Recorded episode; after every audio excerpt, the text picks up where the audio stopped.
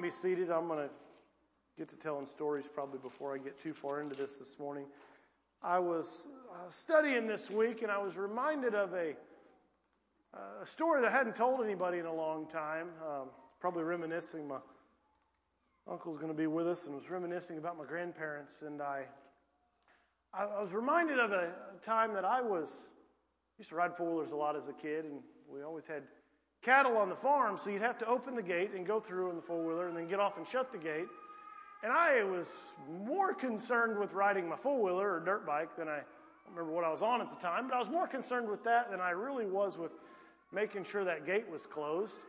Um, so I kind of just swung back around and kicked the gate, figured it'll swing shut. I don't need to latch it, it'll be fine, uh, and went on with my day. And so we rode around for a while, me and a couple buddies, and we uh, we got down and played around in the creek and played in some mud holes, and we went and found some jumps, and we were jumping some dirt bikes or four wheelers, whatever we were on for a while. And, and we come back, and it was about time we were ready to go get the grill going, eat some pork steaks. So we come back, we're headed back to the house, and I get back, and sure enough, I come up out of the creek and across the field, and the gate's open. That's a scary thought, because if the gate's open, you got to go start counting.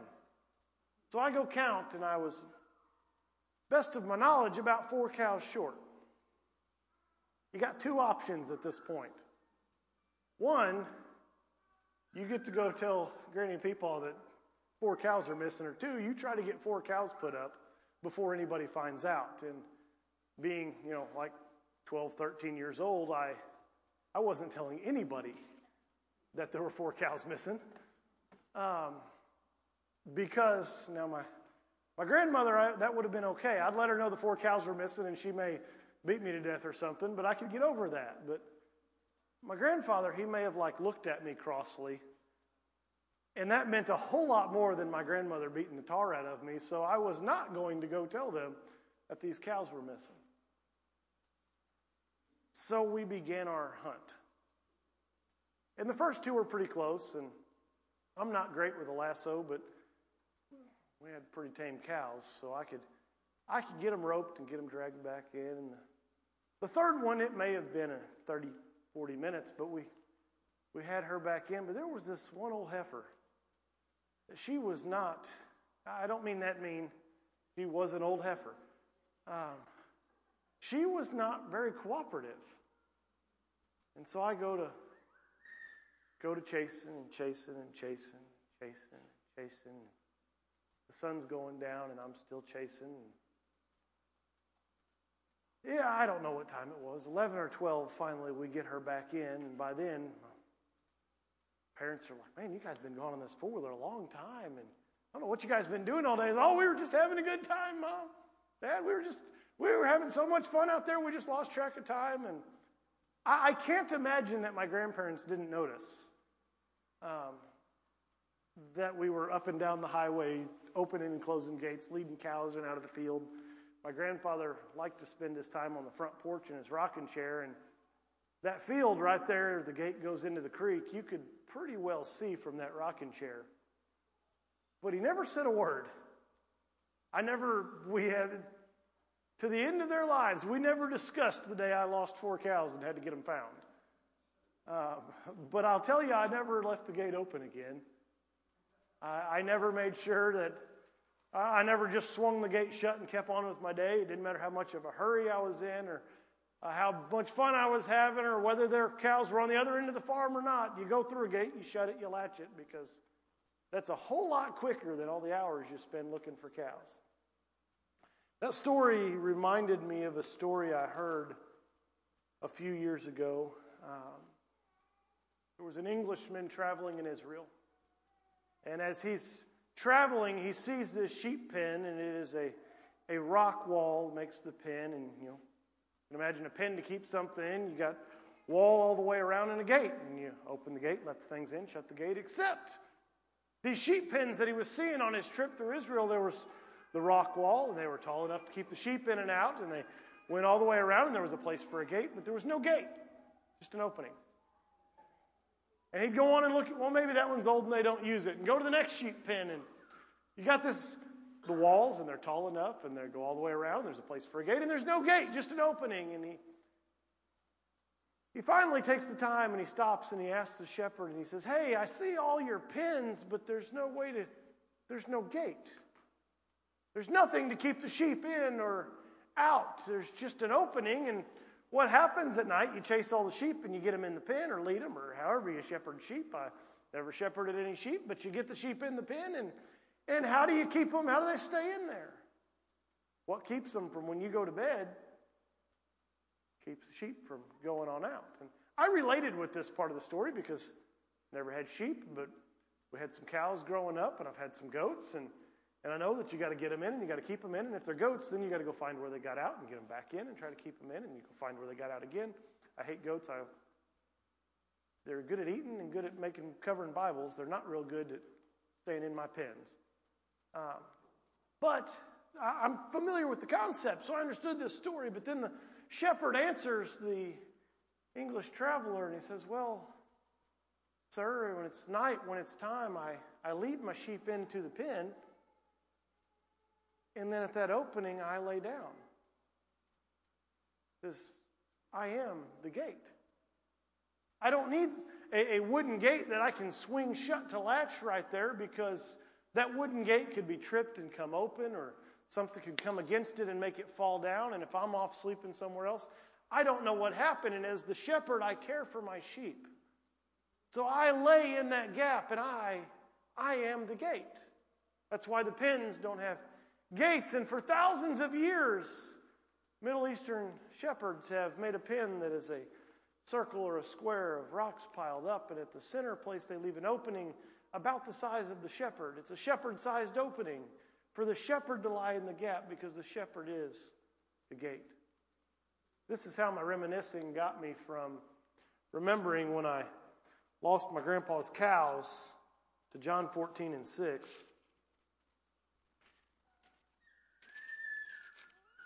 And if anybody knows the reward's still out for my Bible, I'm reminded every time I flip through a Bible, we're up to four ribeyes. You find my Bible, four ribeyes will come your way because I miss it.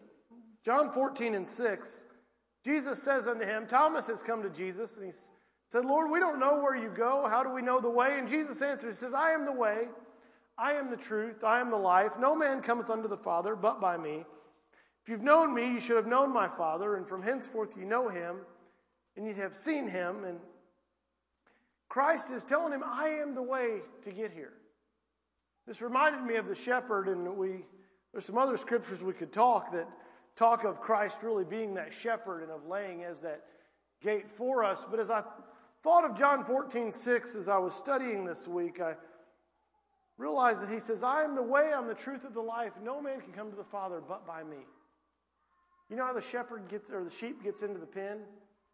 Past the shepherd. He can only get into the pen with the shepherd, and he can only get out of the pen with the shepherd because the shepherd was the way into the pen. This morning, I probably won't ever make my way into a sheep pen in Israel,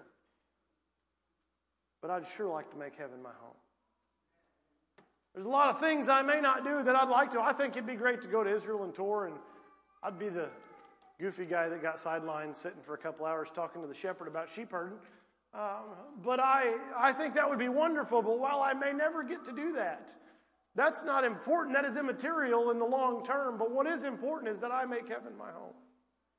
And if I am to make heaven my home, I must know the way. No different than if the sheep wants to make the pen his home that night to be safe from whatever critters are out there chasing him. He's got to know the shepherd. The shepherd's not going to say, Well, you're a sheep, you're a sheep, you're a sheep, and see the wolf come by and say, Come on in, you're a sheep too. He says, No, you can't come in. Christ is the way, He is the truth, He is the life. And in today's world, it's oftentimes given this uh, you take the high road, I take the low road, we'll all get to Scotland together type attitude that whatever we believe in and whatever we believe on, it's all okay. And I'm sorry, that's not what the book says. It is a sentiment. I'm not even going to say it's a sentiment that I am too awful fond of, but it is a sentiment of people that it doesn't matter really what you do as long as you believe in something, you'll be okay. And you'll get to wherever and whatever you believe in. But the book says that I am the way, I am the truth, I am the life. The only way I can make heaven my home is to come through Jesus Christ. This morning, I'd like to know him. This morning, I would like to come to be more like him. This morning, I want to find that way. I want to know that truth. I want to know that life because at the end of the day, I want to make heaven my home. Ephesians chapter 4, verse 5, the very first verse I ever memorized. I was in my grandmother's Sunday school class, somewhere, I don't know, six years old, something like that. It may not be the first verse I ever memorized. It's the first one I remember memorizing. It's one Lord, one faith, one baptism. I know that because I can quote all eight verses that I learned that quarter to be given a Bible. That I had to quote eight verses to you get a Bible. And I, I remember that it stuck with me to this day. But it's pretty clear as Paul's writing to the church in Ephesus that one Lord, one faith, one baptism. It was pretty clear in the Old Testament as it was given uh, Deuteronomy 6 and 4 Hear, O Israel, the Lord our God is one. There is only one way. Now, I come from a place where I, have been told there's no way to get there. Um, I don't know if you've ever been to Piedmont or not. There, there are plenty of good roads coming in by my standards. My standards just aren't very high. Um, but, but I have a friend that routinely tells me, and says, You can't get there. I, don't know how you get to Piedmont. There's, there's no way to get there. I say that it's the greatest place in the world, and any road you have to endure to get there is well worth it. And the corners are just better. That's where you get to drag your toes on the motorcycle when you're cornering. Um, but I, I like it. But I come from a place where people say, and I've been told my whole life, you really can't get there from here. But I think there's well, at least one good way in. But heaven, there is not more than one way. There's not other ways. There's not back roads. There's not. You can't take this gravel road to get around that road to go this way or that way. Or uh, there's just one way. I'm not a proponent most of the time of going one way somewhere. I, know, if I'm in a hurry or I'm traveling, got the kids with me, the family with me, we'll find the quickest, straightest way, and I'll get there as quickly as possible before everybody decides that they need to eat and use the restroom and ask me if they're there yet. Uh, so I want to get there, but most of the time I tend to take a back road, a curvy road. A, I like to see all the sights. I like to know where all the old vehicles are sitting in the fields. I may need that old vehicle or a part off of it someday. I need to know where it's at. Never mind that I don't know who owns it or may never need to know where it is. I can tell you, no, I'm not. Dunklin County, there's a lot of cars I haven't found yet, but if I go home, I can tell you where every broken down old vehicle is in Wayne County. I may not know who owns it. I don't know all the people, but I know where every broken down old vehicle is. And if you need a part for one, I can probably find it for you. I like to drive every path. But I am thankful that when it comes to making heaven my home, I, I find one path and I stick to it. Go to book of John chapter 10 and we're going to look a little more at this thought of the shepherd. Uh, I'm going to read verse 7. He says, Jesus spake unto them, Verily, verily, I say unto you, I am the door of the sheep. Now, without understanding the Englishman's story of the shepherd, I before I heard that, I always thought it was a little bit of an odd phrase here that Christ spoke. I am the door of the sheep. And I didn't really know what that meant, but when I came to understand that the shepherd was the gate to get into the sheep pen, I understand what Christ is saying here when he says, I am the door of the sheep. He's saying, when it comes to you coming in, you come by me. And when it comes to you being safe, nothing can get to you except it come by me. It means a whole lot when I read John 10 and 7, when I understand that the only thing between me and the world is Christ laying there as the gap, as he says, I'm the door of the sheep, I'm the shepherd. I am the one that lays in that place. Fence, fence, fence, fence, fence, fence, fence, fence, fence, Jesus. That verse means a whole lot when I understand what he is doing here, being the door of the sheep. He says, All that ever came before me are thieves and robbers. The sheep did not hear them. Verse 9 I am the door, and by me, if any man enter in, he shall be saved and go in and out and find pasture. Verse 17 says, Therefore doth my Father love me, because I lay down my life that I might take it again. Now, if you've got some time this week, I would encourage you to look at John chapter 10 and talk a little bit, just kind of dig through a little bit what it is that the shepherd is the door of the sheep and what all that entails. But, but really, he is not just the entrance. We, we read of him being the way, the truth, and the life. We think, okay, we get to Jesus to get to heaven, but he's so much more than just the entrance. He's so much more than just, okay, I've, I've gotten to Jesus, so I've made it, and that's what he does for me. But he is the door that lays in the gap of the fence that anything that comes to me comes through him. I go in and out of the of the shepherd of the pasture of the fold, the pen, that's the word I'm trying to find, only by him. I go out to get pasture and I'm fed only by him. Everything I do, everything I accomplish should be by him. Because he is the gate between me and everything else. He is the door. He is the one that is willing to lay down his life. Not only is willing, as he's speaking here in the 10th chapter of John, but we can go to the end of the book of John and we can find out that he was willing. Not only is he saying, I will lay down my life, we can look back and know that he did lay down his life.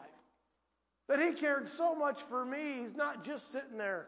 We think of the shepherd and we think, well, he's just sitting in there and keeping stuff out. But what happens when the bear comes?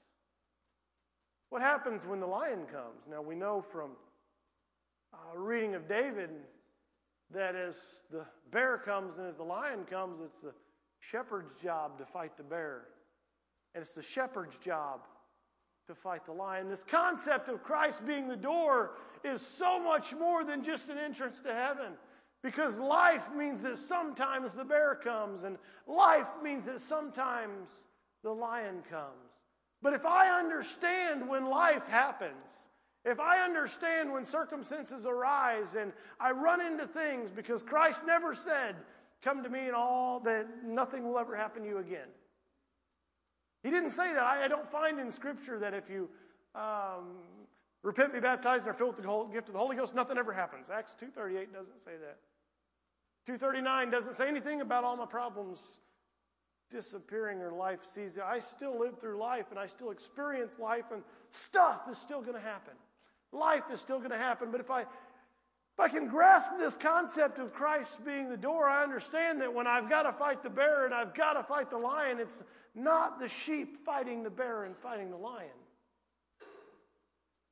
but it's the shepherd. It's not the sheep that the lion has to get past. It's the shepherd, and for the lion, for anything to make it into the fold, anything to make it into the sheep pen, the shepherd has to have decided that the lion's able to, or the sheep's able to deal with that, because if not, it wouldn't have made it past. If not, it would have been kept out of the fold. If not, it would have been as the bear and the lion that David torn into. It would have been kept out to keep the sheep safe because the shepherd lies at the gate. John 15, 13 says, Greater love hath no man than this, that a man lay down his life for his friends.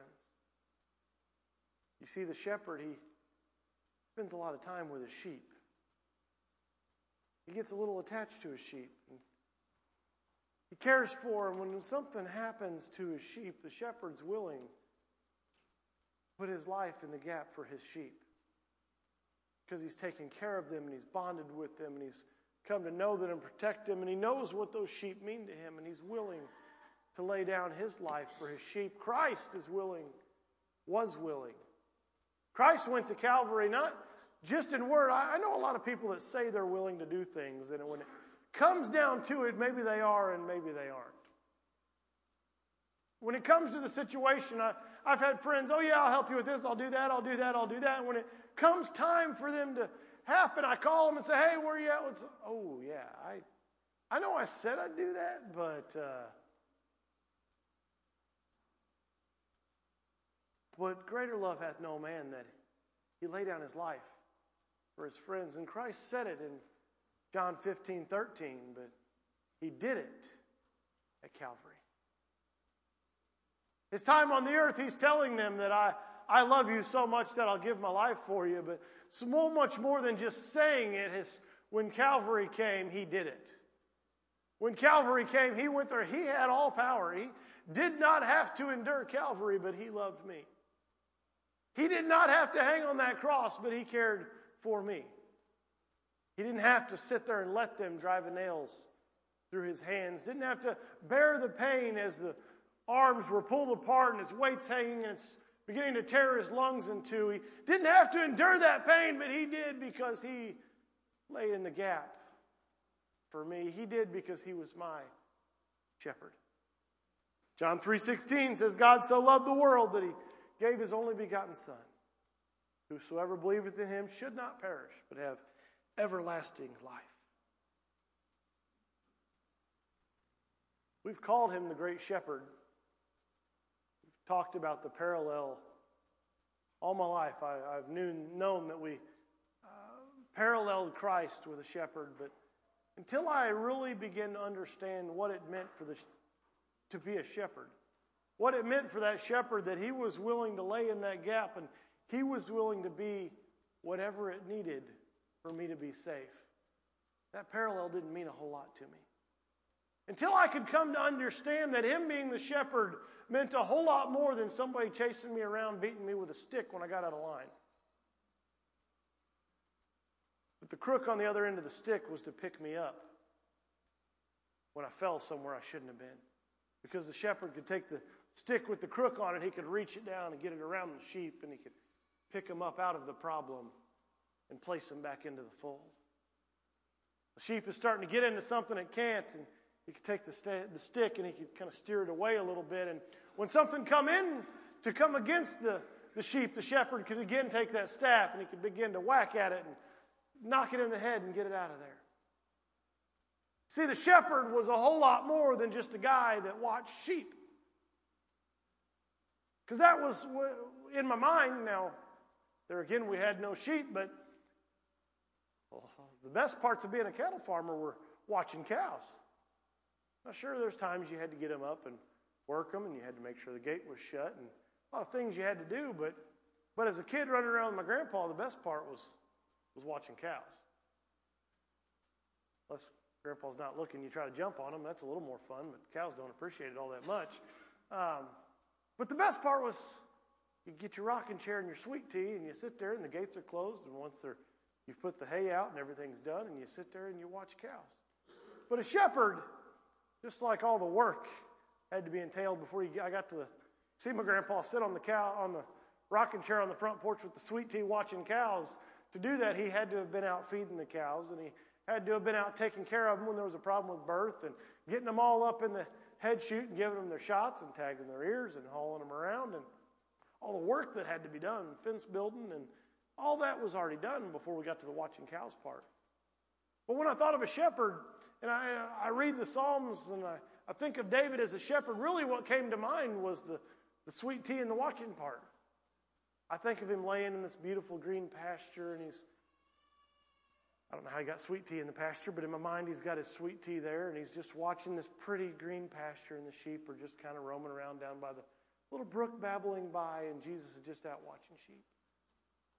That's what I think of when my mind first went to when I thought he's the shepherd.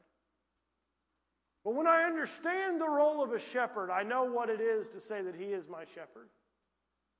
Because the shepherd is protecting the sheep, and the shepherd is leading the sheep, and the shepherd is rescuing the sheep, and the shepherd is fighting for the sheep. The shepherd is the one that takes care of every need of the sheep.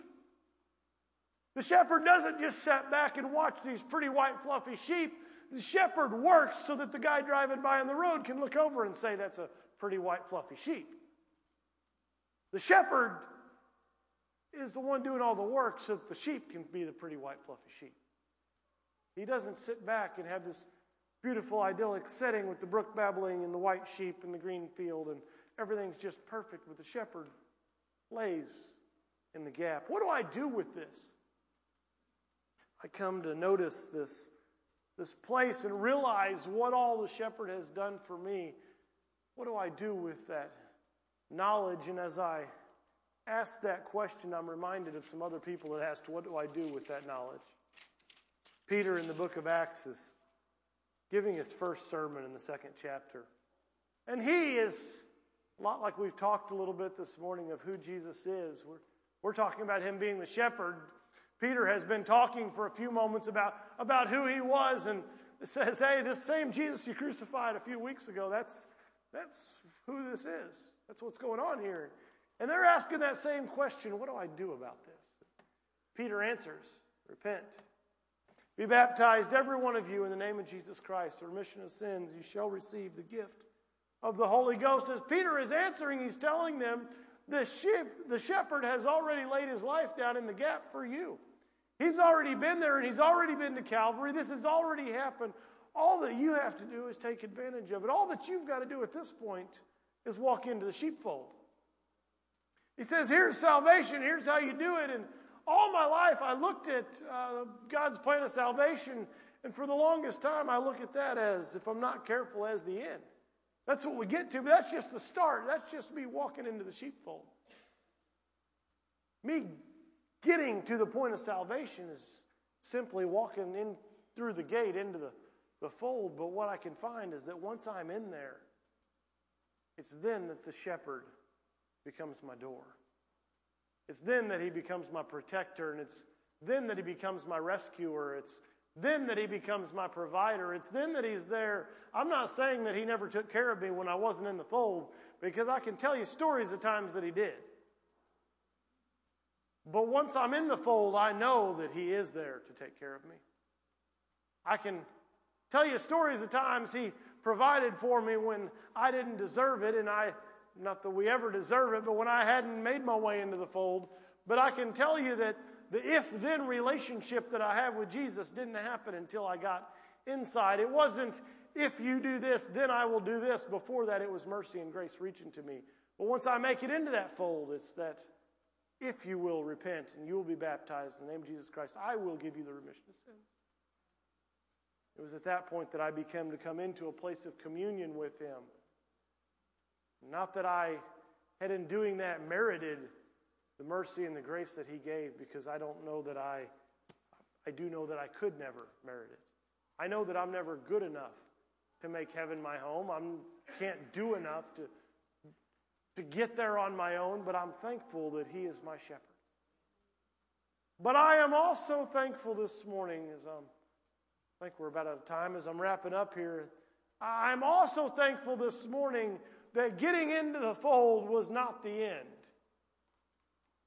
But now, as He being my shepherd, I can walk with Him each day. And I can know that for something to get to me, it's got to get through the gate. And in the place where the gate would be is not a few pieces of wood and a couple hinges, but in the place that the gate would be is the creator of the universe. For something to get to me and to come to me, it has to get through there, and that means that he knows about it. And I know he cares about me, so that means that if he lets something through there, he knows I can deal with it. Not that I can personally deal with it, but if I will trust him, he will deal with it and he will get me through it. Because I know who he is. And as I know what it means for him to be a shepherd. This morning, I, I realize that maybe none of this is the deepest, grandest thoughts. That's probably something we've all talked at or looked at before. But as I, I thought this week about gates, and as I was thinking about gates and what happened when I left one open, I began to realize that Christ's gate's a whole lot different because he is that gate. He is what keeps me, and He is what protects me, and He is what provides for me. And I am so thankful this morning that He is my shepherd. You are dismissed for the next few moments. It is 1046. I ran one minute late, but we'll pick back up at 11. We'll uh, get into service. Dr. Littles will be speaking to us shortly. Looking forward to that.